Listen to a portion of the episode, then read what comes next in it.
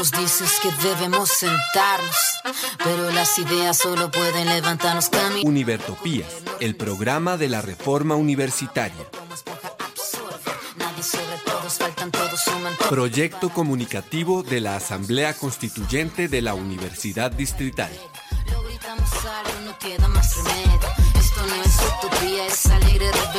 Por una educación como derecho y bien común. Escúchenos en frecuencia libre en las redes sociales y los espacios de encuentro ciudadano de la universidad, el campo y la ciudad. Hoy, 12 de agosto de 2020 de la era de nuestro Señor, los perversos e insensatos, pero no atenidos de Univertopías, al llegar a nuestra emisión número 93, saludamos a toda la audiencia que se encuentra al otro lado de las ondas electromagnéticas, a los participantes del programa, a nuestro ingeniero de sonido, a la Academia Luisa Calvo. Damos un fraternal abrazo a todos los que siguen estas emisiones. El día de hoy vamos a trabajar fundamentalmente sobre noticias de la universidad, lo que tiene que ver con el primer aspecto que da origen a este programa. Vamos a revisar parte de la reforma para ver qué comparativo tenemos, cómo vamos a entrar a esta asamblea universitaria a discutir sobre la reforma. Luego vamos a discutir sobre en qué condiciones quedó realmente la asamblea universitaria, qué peso tiene realmente. Y en tercer lugar, vamos a tratar de dar los resultados de la elección del 5 de agosto. Eso es lo que vamos a trabajar el día de hoy. Si nos queda tiempo, mencionamos algo del plano nacional, pero por ahora nos quedamos aquí. Y en nuestra zona musical entonces arrancamos con una, una canción del amor entre los obreros. Te recuerdo, Amanda, la versión de Víctor Jara.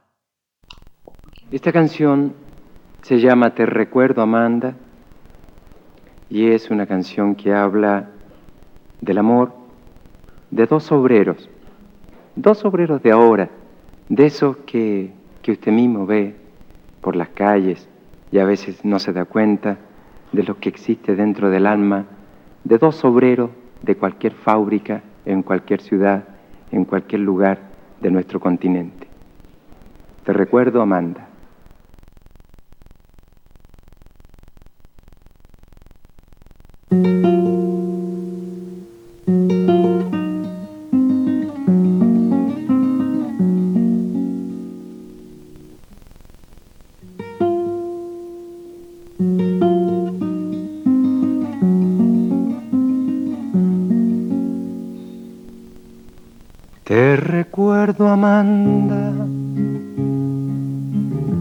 Calle mojada, corriendo a la fábrica donde trabajaba Manuel. La sonrisa ancha, la lluvia en el pelo, no importaba nada, ibas a encontrarte con él, con él, con él con él, con él, son cinco minutos. La vida es eterna en cinco minutos.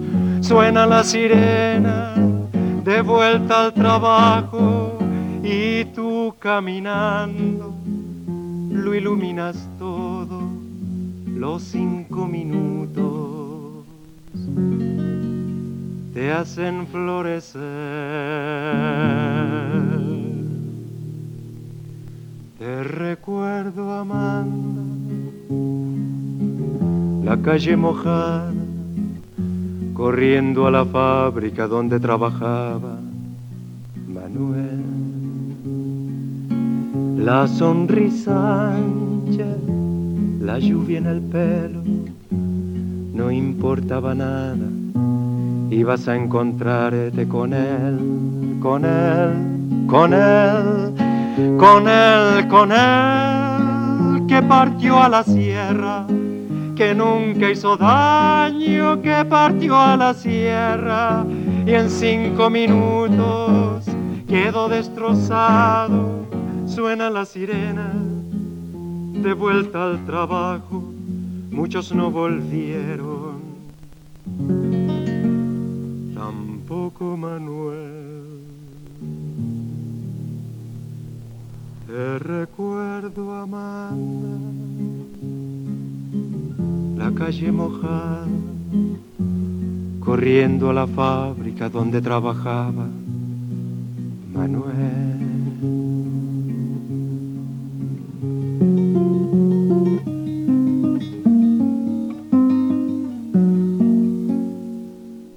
Listo, iniciamos entonces nuestro primer segmento, Noticias de la Universidad y en particular de la universidad. Vamos a arrancar, como es de costumbre en este programa, con la intervención que hace la profesora Olga Castiblanco. Entonces, vamos a escucharla, vamos a oír qué piensa ella de las tres vicerrectorías que se han formulado en los dos proyectos, el proyecto de la Asamblea Constituyente conciliado con el Consejo Superior Universitario y el proyecto de la Comisión Accidental del Consejo Superior Universitario del año 2018-2019. Buenos días, queridos amigos de Univertopías. Yo, como siempre, quiero hacer algunos énfasis referentes al análisis comparativo entre el documento de reforma producido por la constituyente y la verificación que hizo el Consejo Superior con su nuevo documento.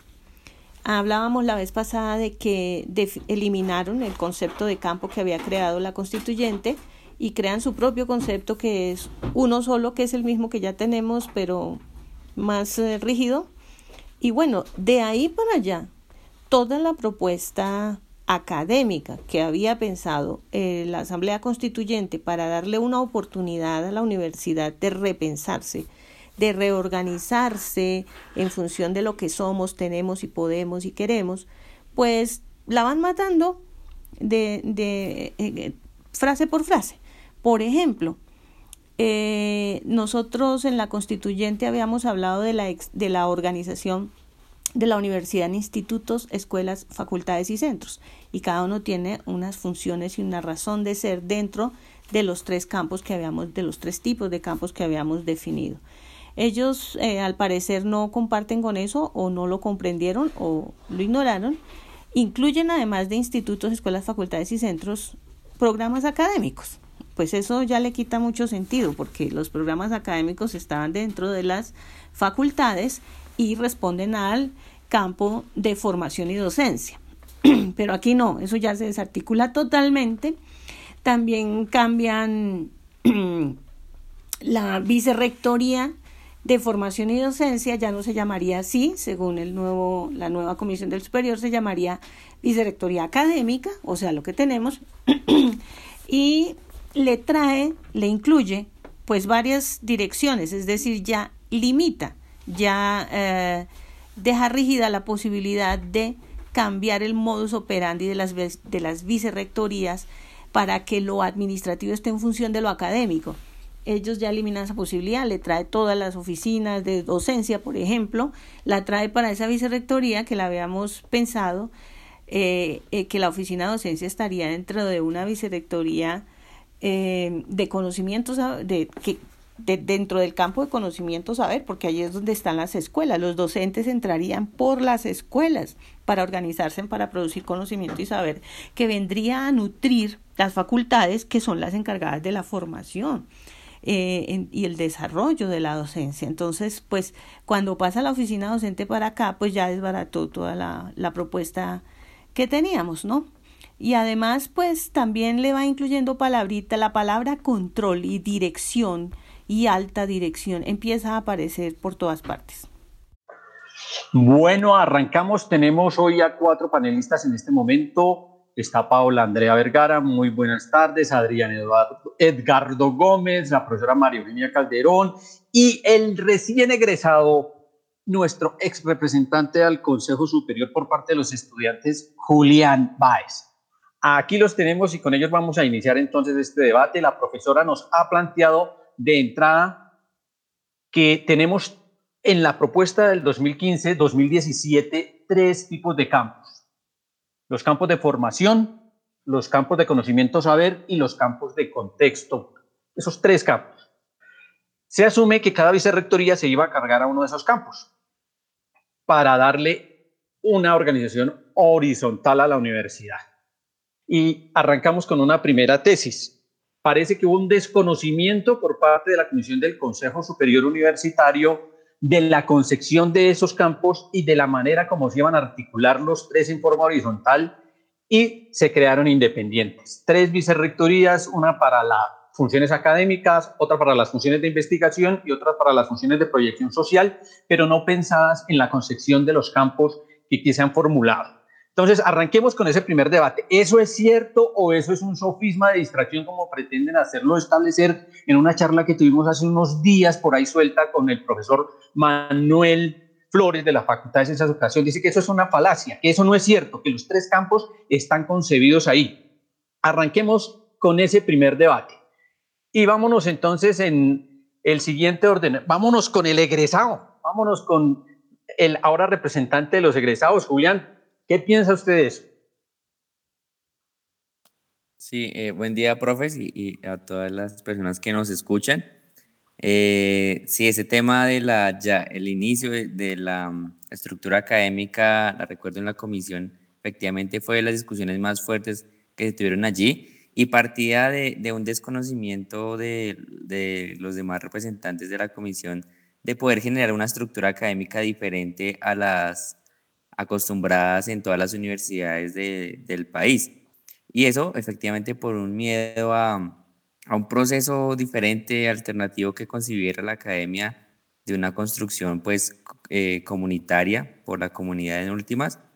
Y eso no permitió avanzar eh, en la defensa, por ejemplo, de, de esa relación campos de conocimiento y vicerrectorías como no un espacio de jerarquización de oficinas, sino como un escenario de coordinación de, de actividades misionales y de actividades en los campos, eh, sobre todo.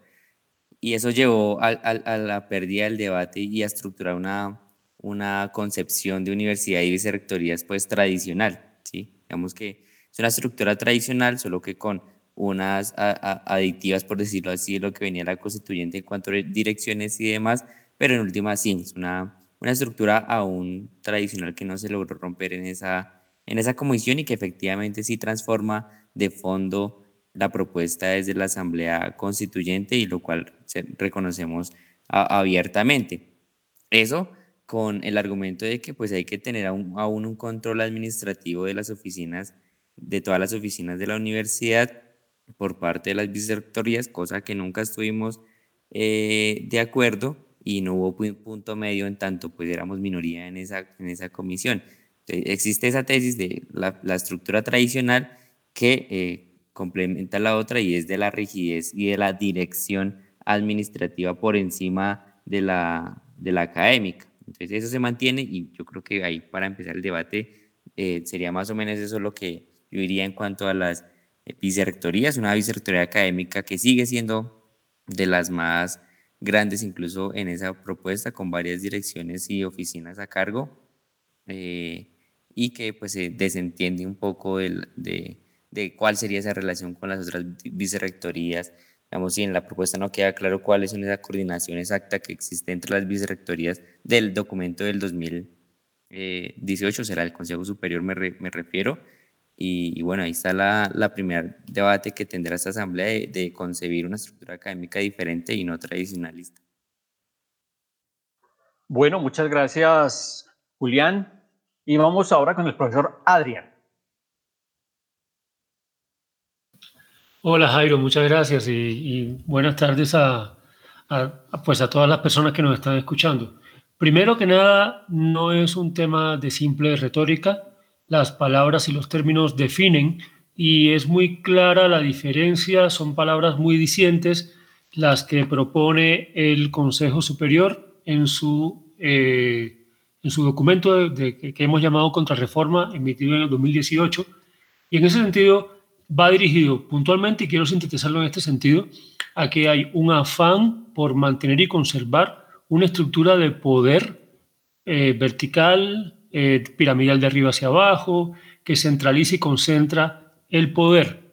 Eso se refleja en la manera que articulan campos y rectorías. Digamos entonces que eh, los campos se podrían mantener como denominación campo de formación, que incluye las facultades, conocimientos y saberes, que incluye las escuelas, estratégicos, que incluye los institutos y los centros, ¿cierto? Pero en la contrarreforma, ya, que, que la seguimos llamando así, esto se vuelve vertical. porque estos campos y espacios dependen de las vicerrectorías y las vicerrectorías acuden a una estructura de poder que es la tradicional, la que hemos estado manteniendo aún, eh, como la vicerrectoría que aún establece una posición que además depende de la rectoría, casi como único eje de dirección. Hay una cosa que me preocupa tremendamente y quisiera sumarla al debate y es que en la contrarreforma la vicerrectoría de contexto y proyección social se convierte en vicerrectoría de extensión y proyección social, pero con una dirección de desarrollo social productivo y de innovación, perdón, y de emprendimiento además, y todo en cabeza del vicerrector. Entonces eh, hay que llamar la atención con respecto a que los términos que aparecen, para no hablar una por unas vicerrectorías, digamos que eh, afectan la relación y la articulación entre campos y vicerrectorías. El tema no es los espacios, si se mantienen o no, no solamente eso, sino cómo se contextualizan y desde qué discurso y desde qué epistemia se defienden, cómo se articula unos con otros, la horizontalidad de la relación de los campos, que es la plataforma fundamental de la propuesta constituyente, con la vicerrectoría, como una articulación más bien de coordinación, esa horizontalidad se pierde en una estructura de orden jerárquico y piramidal, donde entonces las vicerrectorías ya tienen de términos tales como, imagínense, dirigir y coordinar el diseño, ejecución y control, por ejemplo, eh, en, uno, en el artículo 60 y 58, en este caso una contrarreforma. Eh, por ejemplo, eh, la, académica, que además ya cambian la noción y, es la misma prácticamente que tenemos, solo que más vertical, como decía la maestra Olga, es la responsable de dirigir, identificar, proponer, ejecutar y evaluar. O sea, prácticamente lo hace todo, ¿sí? Eh, y además está, se adscribe la directoría de la dirección de carrera docente, salud profesoral, dirección de egresados, dirección curricular, vienen las direcciones, lo que decía la maestra, altas direcciones, sistemas de control, eh, controles únicos, controles concentrados, y lo que uno ve aquí es una concentración del poder y de la dirección en tanto que se intenta volver nuevamente a, un, eh, a una estructura que establece el poder sobre, desde un centro, digamos, y que sí pierde mucha horizontalidad. Me parece que en ese sentido, lógicamente, sí hay que mirar con realidad el texto, no decir que la preocupación que tenemos es, como decía Jairo, un sofisma o que estamos tratando de buscar donde no lo hay un fantasma, sino que es muy claro. Estamos hablando de que el, nuevo documento habla de definición de mecanismos por parte de las vicerrectorías, un sistema de control que diseña, que decide, que, eh, que aplica y que además se, eh, se ata a una noción de rectoría que es aún la que, la que tenemos y es la que queremos, por supuesto, cambiar. Entonces, el centro fundamental que yo quiero referir es a ese, a los cambios sutiles que implican cambios grandes de fondo y de estructura y que son dos visiones distintas definitivamente. Si hay una, visión de la, de la reforma constituyente que es de horizontalidad y de democracia y de un tejido donde los campos son la plataforma fundamental y la parte administrativa de coordinación se moviliza, se articula y trabaja en función de estos campos. Una visión que evidentemente es una visión de estructura de poder tradicional, eh, cerrada, limitada y concentrada, que es la de, la de el documento emitido por la Comisión Verificadora del Consejo Superior en el 2018. Gracias. Gracias, profesor Adrián. Bueno, entonces va quedando claro, por un lado, que, de acuerdo a la presentación que nos hace Julián, la Comisión del Consejo Superior entrega unas vicerrectorías tradicionales, clásicas, que hoy existen en casi todas las universidades del país, por lo menos en unas 20 de las 32 universidades, y que se mantiene una estructura vertical con un proceso jerárquico, de acuerdo a lo que nos acaba de formular el profesor Adrián, que rompe la estructura de los campos. Profesora María, ¿qué nos puede precisar usted? Mm, Jairo, buenas tardes a, quienes nos escuchan en este, en este análisis sobre lo que es el estado de la reforma en la Universidad Distrital y, y, lo que son los insumos ahora para que la asamblea que se instale a partir de la selección desde él, pues continúe el, el camino, ¿no? Eh, yo veo que eh, las personas que me han eh, precedido en la palabra, Julián, Adrián, pues ya han puesto el dedo en la llaga yo voy a poner algunos detalles adicionales que, que, pueden servir para el análisis. El primer eh, insumo que yo daría también allí es eh, eh, el, la concepción que se tiene de una vicerrectoría en, en la institución y cómo ese, esa concepción puede cambiar una estructura de organización totalmente horizontal, como es la propuesta que viene de la constituyente universitaria, a una propuesta que es absolutamente vertical y que lo que hace es como consolidar los poderes y los feudos que hoy en día vivimos en la universidad, que es la contrarreforma, que ha surgido de ese trabajo de la Comisión Accidental del Consejo Superior. Me voy a referir a, esa concepción de vicerrectoría en los siguientes... Eh, con las siguientes consideraciones. Cuando uno habla de una dependencia, rectoría, habla como una dependencia que en toda su, dinámica y para su trabajo cuenta con una persona que lo lidera, que es el rector, que es la máxima autoridad ejecutiva de la universidad, y que en esa misma medida esa persona tiene en su responsabilidad desplegar todas aquellas políticas y lineamientos que hayan dado eh, los órganos de, de dirección de la universidad y en particular pues todo el esquema que tenemos hoy en día de, de, para formular esas políticas que en ese punto es donde entra ahora la Asamblea Universitaria en un papel fundamental.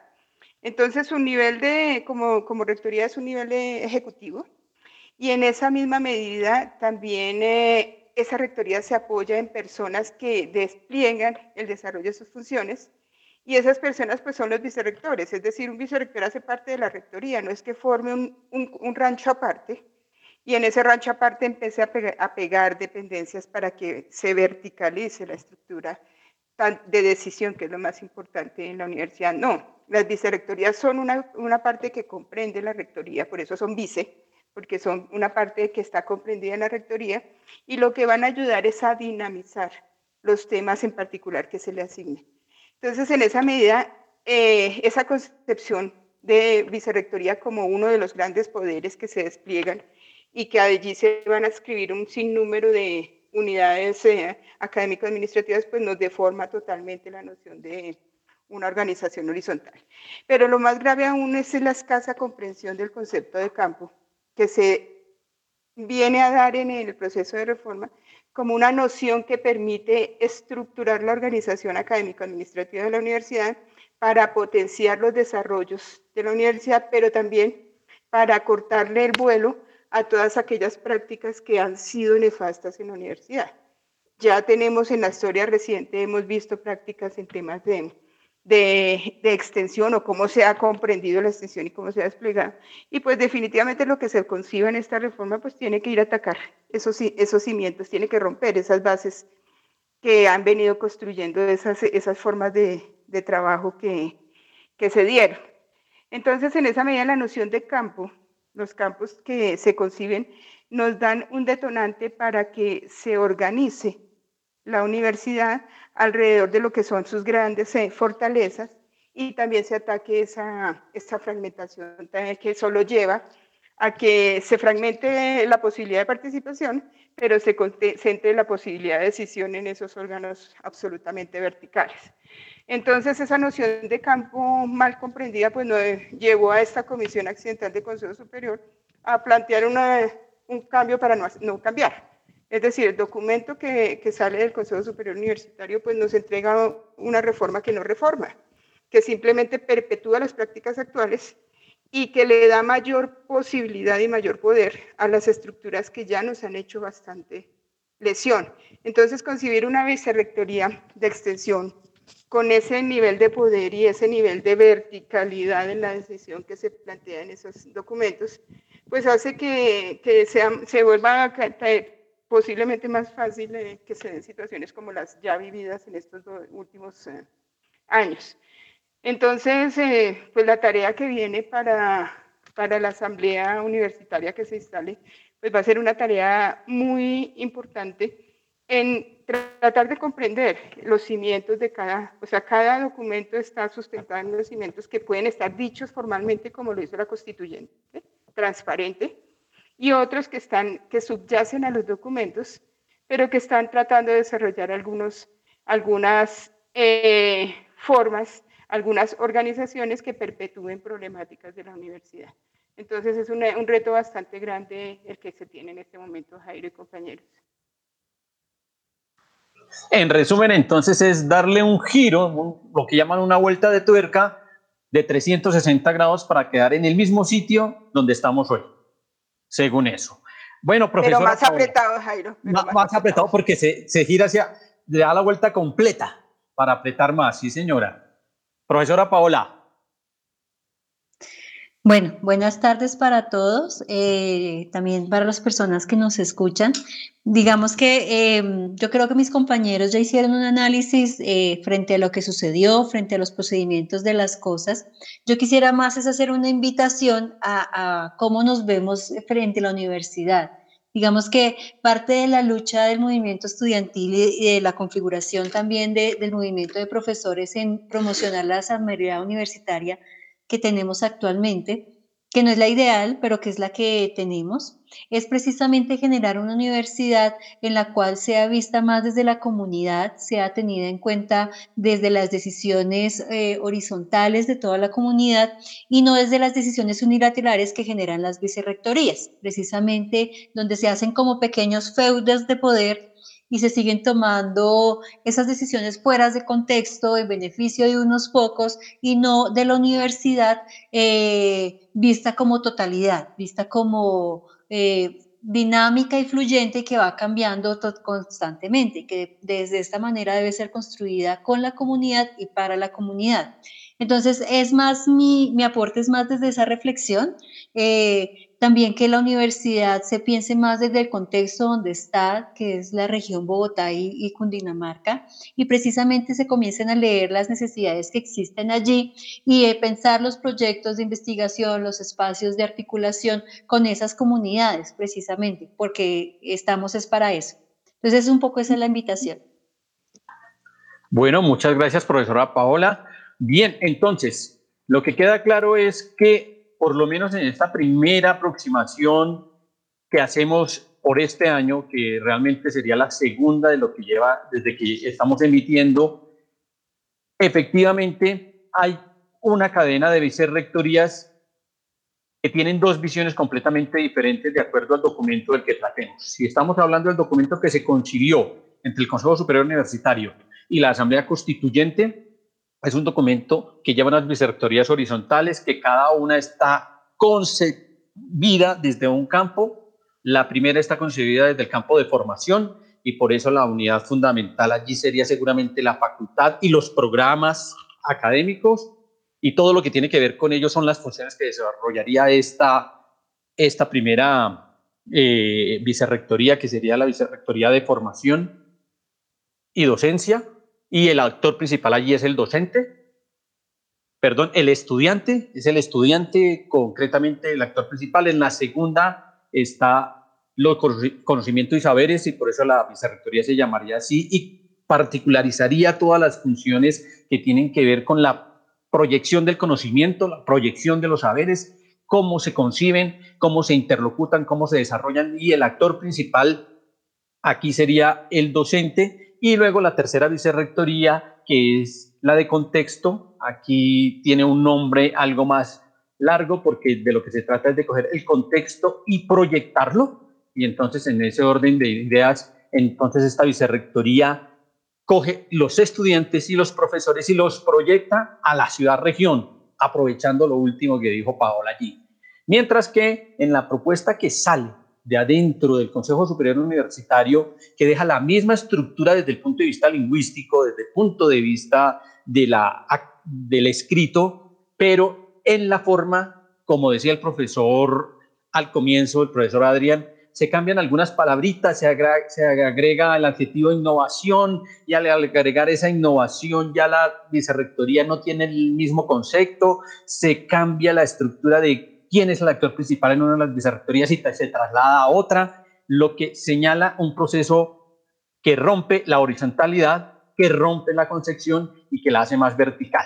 Ahorita seguimos con el debate, pero por ahora tenemos que aguantar, tenemos que aguantar muchísimas cosas y porque tenemos que aguantar, entonces vamos a calle 13 con esa canción precisamente, El Aguante.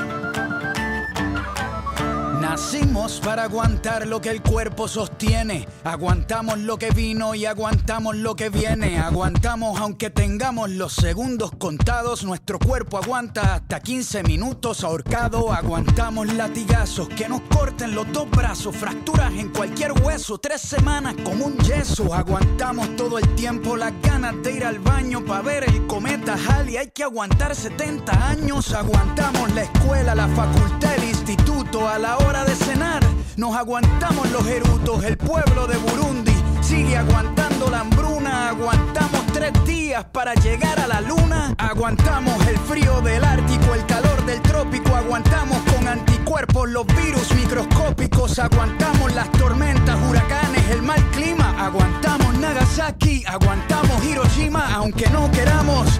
Aguantamos nuevas leyes, aguantamos hoy por hoy que todavía existan reyes. Castigamos al humilde aguantamos al cruel. Aguantamos ser esclavos por nuestro color de piel. Aguantamos el capitalismo, el comunismo, el socialismo, el feudalismo. Aguantamos hasta el pendejismo. Aguantamos al culpable cuando se hace el inocente. Aguantamos cada año a nuestro presidente por lo que fue y por lo que pudo ser, por lo que hay, por lo que puede faltar, por lo que venga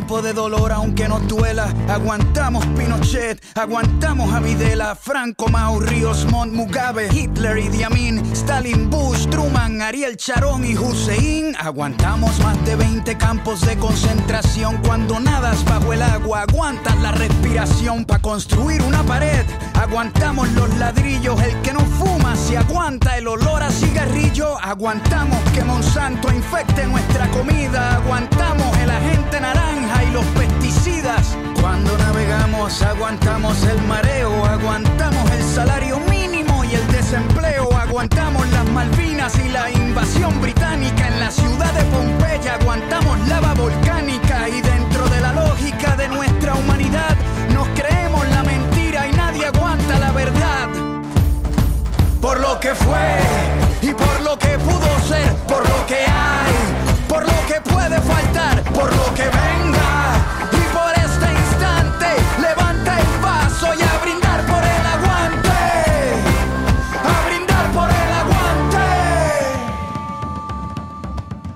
Aguantamos al ateo, al mormón, al cristiano, al budista, al judío, aguantamos al pagano, aguantamos el que vende balas y el que las dispara, aguantamos la muerte de Lennon, la de Víctor Jara, aguantamos muchas guerras, Vietnam, la guerra fría, la guerra de los 100 años, la guerra de los 6 días, que aguanten la revancha, venimos al desquite, hoy nuestro hígado aguanta lo que la barra invite.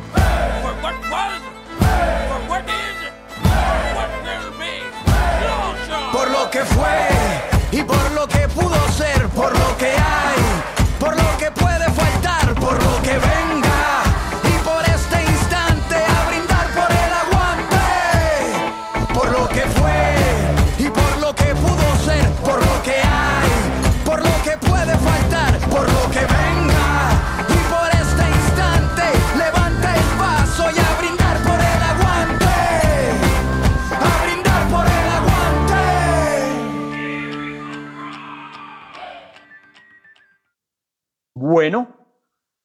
después de continuar con el aguante, vamos a trabajar un poquito sobre aquello de la asamblea universitaria, sin perder de vista que el debate sobre las vicerrectorías continúa y que seguramente se va a enlazar con este tema.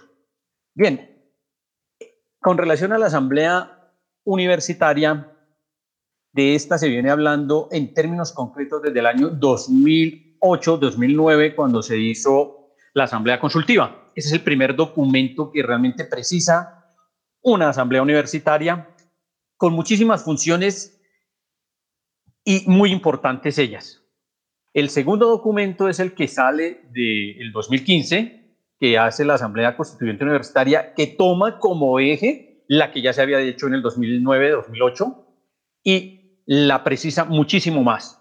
Y el tercer documento es el que se concilia con el Consejo Superior Universitario, que hay que decirlo, logra avances significativos porque resuelve uno de los problemas que había planteado el mismo Consejo Superior Universitario y era que la Asamblea Universitaria parecía que se constituía en un órgano de gobierno por encima del Consejo Superior Universitario y después de un amplio debate con los delegados del Consejo Superior Universitario, se resolvió esa dinámica, se resolvió cómo entrarían en dinámica la Asamblea Universitaria y el Consejo Superior Universitario para que no se pisasen las mangueras, sino que por el contrario articularan en una bidirección el trabajo de los dos y aseguraran avanzar en la universidad.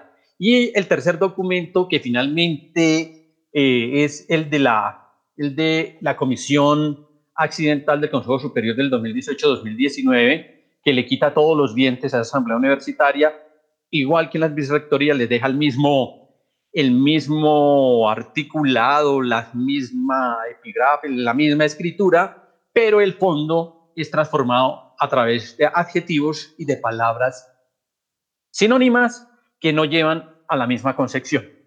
Entre esos dos documentos, el del Consejo Superior, el de la conciliación y este último, entra un debate para llegar a finalmente lo que fue el acuerdo 01 del año 2020, que es el que entrega la Asamblea Universitaria.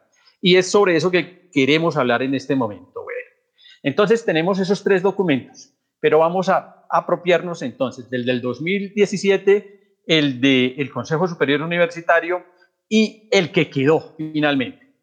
La concepción del primero, que es el artículo 45, manifiesta que la Asamblea Universitaria es la máxima instancia de participación efectiva en lo que, de conformidad con el artículo 68 de la Constitución Política, menciona. La comunidad participa en la dirección de la universidad para proponer, deliberar, asumir posturas en la construcción de planes y políticas institucionales a mediano y largo plazo, su evaluación, su seguimiento y la forma de modificación de los estatutos conforme a lo previsto en el estatuto. La que propone el Consejo Superior Universitario es la Asamblea Universitaria es la instancia de participación y representación democrática de la comunidad universitaria que se conforma con vocación universalista, no solo sectorial, y que a través de deliberación se propone aportar en la construcción de los estatutos, planes y políticas institucionales. Yo no sé si ustedes entendieron algo, ahí parece que no dijera nada. Y el parágrafo para rematar dice, la reforma estructural de los estatutos generales estudiantil y docente o la expresión de los nuevos y la adopción de plan estratégico de desarrollo y el plan universitario institucional deben contemplar una etapa prevista de deliberación por la comunidad en la asamblea universitaria. Y ahí ya pues como que le da cuerpo a lo que arriba no decía nada. Pero ¿qué quedó?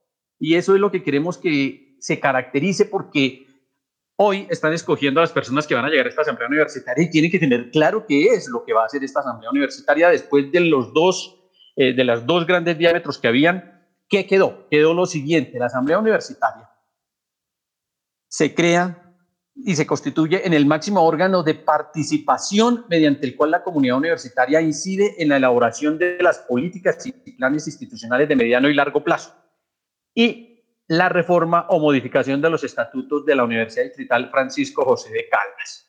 Viene un parágrafo que dice que por ninguna circunstancia se puede interpretar a la Asamblea Universitaria como un sustituto del Consejo Superior Universitario.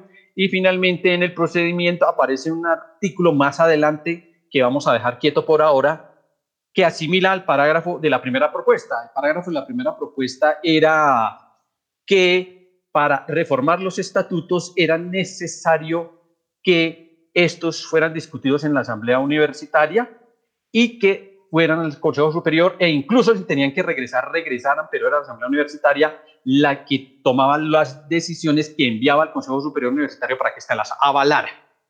El artículo octavo de esta propuesta dice que simplemente es un, un trámite, debe ir a la Asamblea Universitaria, el Consejo Superior Universitario asimila o no ese debate, pero no lo obliga. Bien, entonces, con base en esto que hemos aquí presentado, les vamos a formular a los compañeros la primera pregunta y creo que sería la única es, ¿cuáles son los alcances reales de la Asamblea Universitaria que hoy se está eligiendo en la Universidad Distrital? ¿Cuáles son los alcances reales? Y entonces arranquemos, cambiemos el orden, arranquemos con María Eugenia. Bueno, Jairo, eh, pues yo quisiera también en este punto recordar un poco el, el, tránsito que hubo y porque hoy en día lo que podemos decir es que hay una asamblea universitaria en la, en la Universidad Distrital que hoy estamos eligiendo a los integrantes de esa asamblea universitaria y que esa asamblea universitaria va a tener una participación en los procesos de, de, construcción de las políticas, de los estatutos. Y eso es un logro importante que tendremos que reconocer logro que se da por múltiples eh, luchas que hemos tenido en, los, eh, en las últimas, ya podríamos decir ni siquiera años, sino décadas, eh, luchas que han sido bastante fuertes. Y este logro se da en el marco, o sea, si, si echamos un poquito el recuerdo, se da en el marco ya de una situación de, que llaman en la Universidad Distrital como anormalidad académica, estábamos en estaba en el marco de un paro universitario, bien una mesa de, de diálogo, se le llamó en este momento, y en ese marco se acuerdan algunos puntos que podían poner a las partes eh, de acuerdo. Y en esos puntos, pues eh, la mayor parte de esos puntos quedan reflejados en el, en el acuerdo.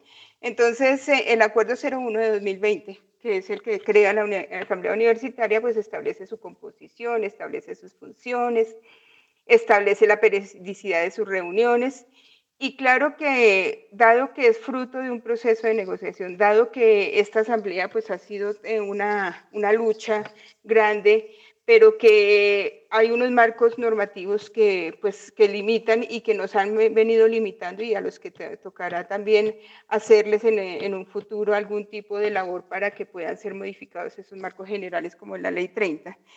Pues en ese, en, ese contexto es que nace esta asamblea universitaria y eso tenemos que entenderlo también como un logro, a pesar de que hubiéramos querido que tuviera mucho más eh, el, el, talante que ha, que eh, ha tenido desde el, eh, desde el año 2015 y en el 2017 también tenía, y es que no fuera meramente el requisito de trámite, aunque no es cosa pequeña, Jairo quisiera hacer esa anotación, no es que sea un mero trámite, sino que en los procesos normativos los requisitos de eh, trámite obligan y pueden hacer que cualquier norma se caiga por no cumplir un requisito de trámite. Entonces, en este momento nosotros como comunidad ganamos que el paso de las políticas, los planes de mediano y largo plazo y los estatutos por la Asamblea Universitaria sea un obligatorio, sea un requisito de trámite para que sean abordados y aprobados por el Consejo Superior. ¿Qué, no se logró en este, en este documento? Pues que lo que salga de la Asamblea sea exactamente lo que se apruebe en el Consejo Superior y eso sabemos que es un, es un, eh, ha sido un camino bastante duro y doloroso lograrlo, pero vamos avanzando, vamos avanzando. Entonces, en esa medida, ya teniendo ese requisito de trámite, lo que se concluye allí es que esta asamblea universitaria va a tener un volumen de trabajo enorme porque es que la universidad está casi tres décadas atrasada en su normatividad. Entonces necesita eh, expedir un estatuto general que no lo ha logrado a pesar de los múltiples esfuerzos, pero y a partir de él construir toda la normatividad que se deriva del estatuto general, que es la parte más, eh, más grande en el trabajo que se viene. Eh, el Consejo Superior no podrá tramitar nada que no haya pasado por la Asamblea Universitaria, a menos que haya una, eh, una situación de un caso fortuito, una, una situación de emergencia que sea debidamente declarada bajo los marcos jurídicos que se exigen para ello. Entonces, la cosa para la para, digamos, para garantizar que la Asamblea Universitaria sea tenida en cuenta, yo creo que se logró, Jairo, y, y, y quisiera que eso se entienda como una, una ganancia de, esa, de ese movimiento universitario que ha venido por, por tantos años. Hoy vamos a tener entonces elegidos a, a, los integrantes de la Asamblea, 40 representantes de los docentes, 40 representantes de los estudiantes, 10 representantes de los servidores públicos no docentes de la universidad y 10 representantes de los egresados. Eh, como primera función, imagino yo, va a ser muy, pues muy importante esas primeras sesiones luego de la instalación, porque allí se definirá la agenda que alcanza a cubrir esa asamblea universitaria, porque recordemos que pues esa asamblea, las personas que hoy se elijan, van a tener un periodo institucional eh, que depende del estamento del cual provienen, entonces tiene un periodo institucional de dos o tres años dependiendo del estamento. Y recordemos que esa asamblea universitaria, como quedó en el acuerdo 01, va a sesionar cada dos años y el periodo de sesiones ordinarias será de tres meses. Es decir, esos tres meses tienen que hacerse valer para que los temas de la agenda sean debidamente analizados, discutidos y aprobados y que se toquen los temas fundamentales en esa asamblea. Es decir, que ojalá no nos empiecen a buscar por allí escenarios para que se aprueben facultades por fuera de un estatuto general o se aprueben nuevos programas por fuera de un estatuto general, sino que allí se tomen y se prioricen en esa agenda los temas fundamentales de la universidad. Entonces son tres meses que, que pues esperemos que se puedan desarrollar en las mejores condiciones y que eh, o sea, los miembros de esta asamblea tengan la suficiente inteligencia como para lograr consensos y armar una, una metodología interna, o sea, un reglamento interno, que tendrán un tiempo para construirlo, y construir una agenda que realmente se aborde profundamente, buscando siempre el, eh, o sea, la defensa de lo público, o la universidad como un bien de esta sociedad. Bueno, gracias, profesora María Eugenia hay un avance de todas formas, eso hay que reconocerlo, hay un avance en esta asamblea universitaria frente a la pequidermia y a la horizonte, a la verticalidad que trae esta universidad. Profe Adrián, y al respecto. Bueno, al respecto yo me sumo y complemento, me sumo con la maestra María Eugenia, me sumo con, con la ratificación que usted dice, Jairo, de que hay un avance y complemento con algunas cosas. Hay un avance que hay que decirlo para nada y lo sabemos muy bien, fue una digamos, voluntad de las directivas de la institución. Hay un avance porque luchamos, porque protestamos, porque el movimiento estudiantil y docente se movió, porque llenamos de tizas la Plaza de Bolívar, porque nos enfrentamos a las autoridades, porque nos enfrentamos a las instituciones, porque nos pusimos en riesgo en términos de tanto de riesgo integral como riesgo de contratación, en fin, etcétera, etcétera. Y yo digo esto para que reconozcamos que hay un avance y al mismo tiempo quedemos en estado de alerta, en tanto que eh, depende mucho, para mí, la efectividad de la asamblea depende mucho de la capacidad de comunidad y diálogo interno que tenga el equipo de representantes que hoy sean seleccionados para ser parte de la asamblea universitaria. Y además la capacidad de resistencia en articulación con la comunidad. Eso sí, yo quiero señalarlo muy claramente y es que no se reduce el trabajo a quienes estén dentro de la asamblea, sino que quienes están dentro de la asamblea son un puente con la comunidad y la comunidad tiene que estar alerta porque esta asamblea se va a sostener a punta de resistencia y a punta de fuerza y a punta de estar pendientes todo el tiempo del trabajo del proceso y de que se cumpla lo, que es la naturaleza de la asamblea. Y lo digo por lo siguiente, porque es, yo lo, sintetizaría de esta manera. Me parece que la Asamblea del 2015 tenía unos buenos colmillos. La Asamblea de la Contrarreforma quedó desdentada completamente y la Asamblea que logramos finalmente, el documento que, que, se sacó como acuerdo 001, que hubo que dar muchos golpes sobre esa mesa de diálogo eh, para, insistir, porque hubo toda la, eh, toda la intención, incluso de postergar y de alargar, vuelve y recupera una dentadura bastante fuerte con unos colmillos en proceso de crecer me parece que en ese sentido eh, hay que estar muy pendientes para que tenga la fuerza que tiene que tener. Porque, ¿cuál es mi preocupación? Me parece muy bien el término que hayamos logrado en la mesa de diálogo y sabemos lo difícil que fue eso, término incide. Sabemos que esa palabrita costó sesiones, ¿sí?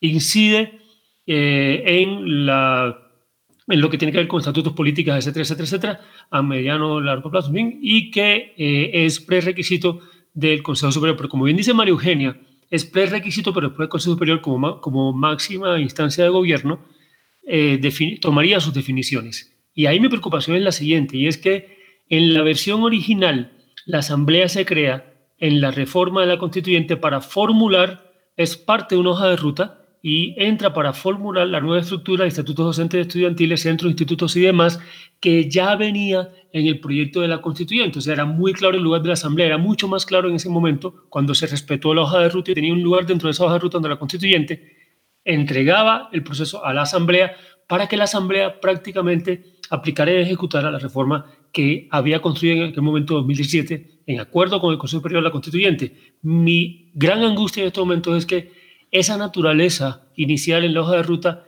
se desarticula. El artículo 159 corta la hoja de ruta y, en ese sentido ya la misión de la, de la Asamblea le, aparece esta misión a piedra que es como la punta de un iceberg, me parece a mí, que es el documento de, eh, que hemos denominado contrarreforma, que es el documento de la Comisión Accidental del Consejo Superior. Entonces, esa es mi mayor preocupación y es que la Asamblea es un gran logro, es un gran avance, pero el lugar que tiene la hoja de ruta queda un poquito desdibujado y para que ese dibujo quede con líneas bien fuertes y bien marcadas necesitamos como comunidad y como puente de la comunidad quienes estén en la asamblea universitaria eh, estar pendientes y hacer efectiva esa relación con la asamblea universitaria y sobre todo retomar el punto de la hoja de ruta en el que se había quedado originalmente eh, en el proceso de la constituyente, antes de que apareciera una comisión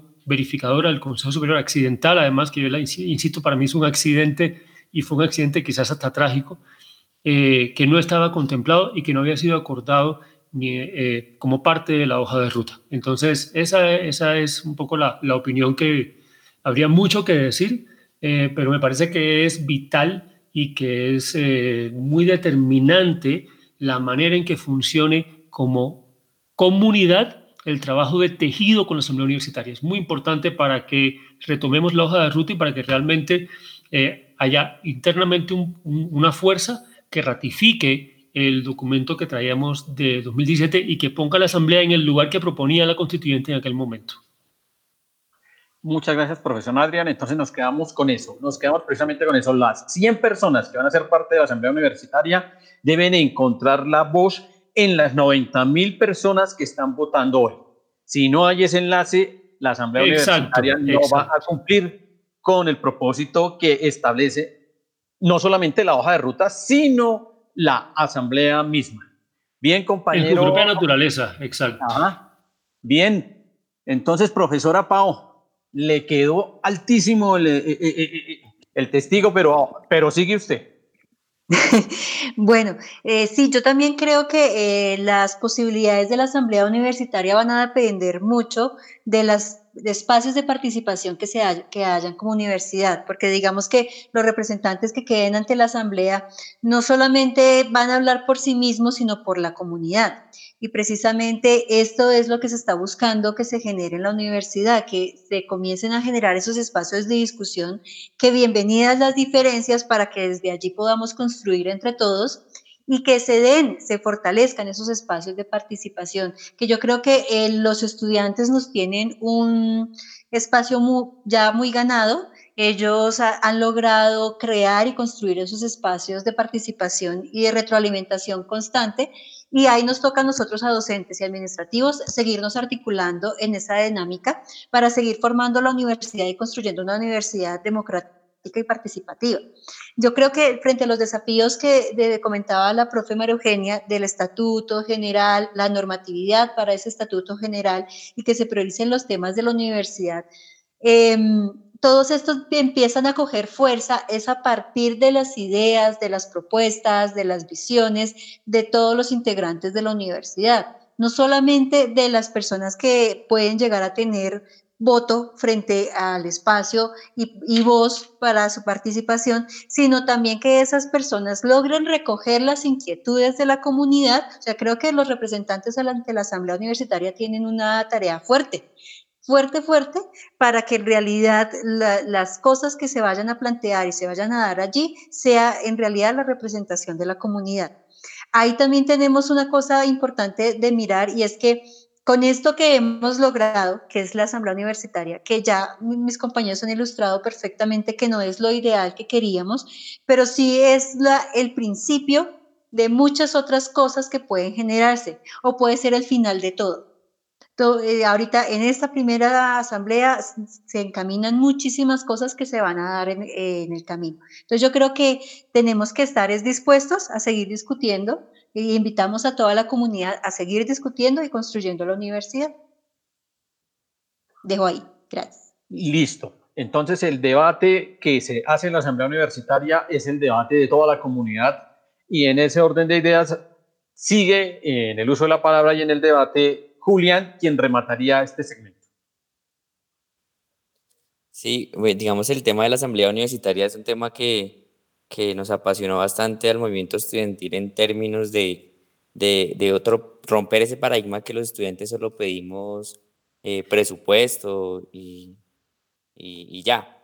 Pero digamos la Universidad Distrital demostró que vamos más allá de eso y es que la crisis de la educación superior, claro, es por financiación, pero también tenemos problemas estructurales a nivel de cómo están estructuradas las universidades y cómo eh, fomentan la participación o cómo más bien no la fomentan y cómo se toman decisiones por encima de del interés común de las personas. Y, eh, y no más cambiar ese paradigma, yo creo que para los estudiantes a nivel nacional les dio un mensaje importante y es que eh, pues la lucha debe ser integral por la reforma universitaria, tanto local como por la reforma nacional de la Ley 30 del 92, que es el limitante que, que tiene eh, esta, esta propuesta de asamblea universitaria aprobada en el Consejo Superior e incluso la que va a tener la reforma universitaria, la reforma integral de los estatutos que se van a discutir en los próximos meses y, y el otro año, yo creo. Y bueno, esa es la primera batalla histórica que yo creo que es importante eh, fomentar y hay que mirar la historia, incluso yo creo que muchas universidades lo repiten, para poder participar en ciertos escenarios de construcción de política, de nomás el plan, los planes de desarrollo, las políticas de, infraestructura, los estatutos, pues siempre ha tocado por vía eh, movilización directamente, porque no existen esos canales, incluso habiendo representaciones en ciertos espacios como el Consejo Superior, el Consejo Académico, pues son mecanismos eh, que no resuelven pues, la participación universitaria. Y, en ese sentido, pues veníamos con esa historia de, de, años de para querer participar tocaba pues ejercer presión y estaba esa puja, eh, la comunidad movilizada y eh, las directivas sentadas tomando decisiones y pues las directivas ya después de un tiempo pues cediendo ante la presión de los estudiantes o de los docentes. Lo que hace esta asamblea universitaria es, eh, bueno, esa disputa de poder entre la comunidad y la dirección, a qué punto medio llega, ¿sí? y, lo llamo punto medio porque, eh, pues en última, los intereses nuestros, que son como los intereses de clase, por decirlo así, pues es en tomar las riendas y la dirección de nuestra propia universidad y de la dirección, pues de no, no soltarla. Y este punto medio, ¿cuál fue? Efectivamente, que el Consejo Superior sigue siendo ese máximo órgano de dirección y la Asamblea Universitaria es ese máximo órgano de, órgano de participación. Hay, lo primero que se desdibuja es que efectivamente el Consejo Superior no es quien representa a la comunidad. Digamos, ya con esa palabra que en ese artículo primero se menciona que es el máximo órgano de participación, ya está demostrado entonces que el Consejo Superior no es quien nos representa a la comunidad y por lo tanto necesitamos de otro espacio más amplio que realmente sí, sí lo haga. Eh, y eso es lo que define ese primer artículo de la Asamblea Universitaria, que con el parágrafo lo que hace el Consejo Superior es decir, listo, son el máximo órgano de participación, pero acá yo sigo mandando. Entonces equipara, por decirlo así, esa, esa, esa fuerza de, de, entre ambas partes que llevan y seguirán en disputa incluso posteriormente a esta asamblea. Y eso se complementa con el artículo octavo, en donde efectivamente ese, esa frase procedimental, que yo creo que es el mayor, el, uno de los mayores alcances además del político, eh, es que ya el Consejo Superior pues no puede ser de las suyas a espaldas de la universidad, sí o sí la comunidad ya se tiene que enterar por medio de este órgano de participación qué es lo que sucede en la universidad y sobre todo qué se construye y cómo se construye la universidad en un mediano y largo plazo. ¿sí? El, que, el hecho de que tenga que pasar antes de, ir al Consejo Superior estos documentos que son las políticas, por ejemplo, el Consejo Superior se venían las discusiones de política de comunicaciones que llevan a, mirarla, la política de internacionalización, que incluso se venía trabajando hace bastante tiempo con algunos representantes estudiantiles, eh, pues toda la política de desarrollo físico, que ya estaba empujando para que se aprobara, pero por ejemplo, pues esas políticas ya tendrán que pasar por la comunidad universitaria y no como estamos acostumbrados que al paro, una mesa de negociación, incluso por ejemplo para esa política de espacios físicos en el 2016 construimos una ruta para poder participar. Ahora no, ah, bueno, hay una asamblea universitaria que la va a construir y a consolidar. Y pues los estatutos que eh, en primera medida estaba el estatuto general ya casi para pasar al, al Consejo Superior, sino que la movilización pues pudo detenerlo y ahora la Asamblea Universitaria también entra a jugar un papel allí importante. Entonces, de no tener esta asamblea que hubiéramos tenido un escenario de, de agudización de la crisis vista desde la movilización, al no poder participar de estos escenarios que el Consejo Superior, como siempre, pues iba a aprobar y a discutir a espaldas eh, eh, nuestras, como por mencionar ese alcance que, puede, en, que en lo, en lo práctico esta asamblea universitaria tiene y que en esa jerarquía, porque sigue habiendo una jerarquía de definición y, creo que Claudia López tampoco cede a ello, o sea, la socialdemocracia y, y, y esa política verde también está en el marco de que ellos siguen decidiendo, y Claudia López lo decía cuando se aprobó en las comisiones, pues que igual lo que llega a la comunidad, pues claro, es un insumo, es algo muy importante, pero el Consejo Superior tiene aún la potestad o de modificarlo o de, o de mirarlo. Entonces ahí queda es, ese, ese, esa limitante de que aún existe ese ego político de todos los miembros del Consejo Superior. No sé si ahorita el estudiante, bueno, el estudiante claramente aún está eh, del lado de, la comunidad y nunca sobrepasará sus decisiones. Hay que hablar con eh, el docente, eh, pero los demás miembros se siguen bajo esa visión de democracia institucional y, liberal de que ellos son los que definen por todos y por todas por estar sentados en, en ese puesto. Y esa es la tarea, efectivamente la movilización no puede parar, incluso sesionando la asamblea o incluso eh, con lo que salga de la, de la asamblea, porque el día de hoy pues vamos a ver quiénes son las personas que quedan allí, que si uno mira todos los programas de esas personas dicen vamos a transformar la universidad, sacar la corrupción, pero el cómo es, digamos, esa gran pregunta bajo qué, bajo qué propuesta de estatuto se van a ir, si la del 2017 o la del 2018, o si llegarán incluso personas eh, pues con nuevos documento, que es también un, un tema que puede llegar a, a, suceder, el cual no podemos sacar del panorama político de los asambleístas que pues queden eh, electos. Entonces, bueno, resumiendo, esta asamblea universitaria tiene esa gran importancia política para el país y para la universidad distrital, esa ganancia en términos de participar en las decisiones de la universidad y que aún pues esa puja eh, para intercambiar esos poderes de decisión en la universidad distrital. Muchas gracias, Julián. Nos quedamos entonces con esa idea. Hay un avance, la Asamblea Universitaria tiene que enlazar con la comunidad para no quedarse sola. Y le agradecemos a los compañeros que han participado del programa, ya se nos cumplió la hora, gracias a la profesora María Eugenia, gracias a la profesora Paola Andrea, gracias al profesor Adrián y gracias, a nuestro ingeniero, el señor Julián Báez que ahora es egresado de nuestra universidad. Y cerramos con una dedicatoria al Consejo Superior Universitario que ha gobernado todos estos años en una soledad infinita, la canción instrumental o la soledad.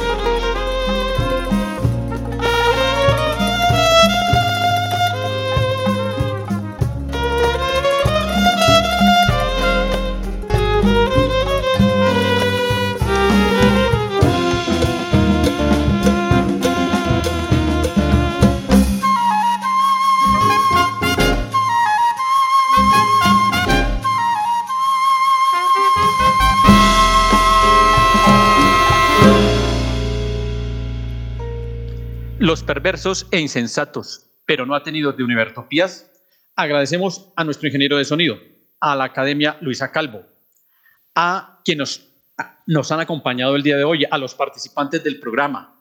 Y nos vemos, nos oímos y nos escuchamos el próximo 19 de agosto, cuando les contaremos cuáles fueron los resultados de la asamblea universitaria que hoy se está eligiendo. Nos dices que debemos sentarnos, pero las ideas solo pueden levantarnos camino. Univertopías, el programa de la reforma universitaria. Proyecto comunicativo de la Asamblea Constituyente de la Universidad Distrital.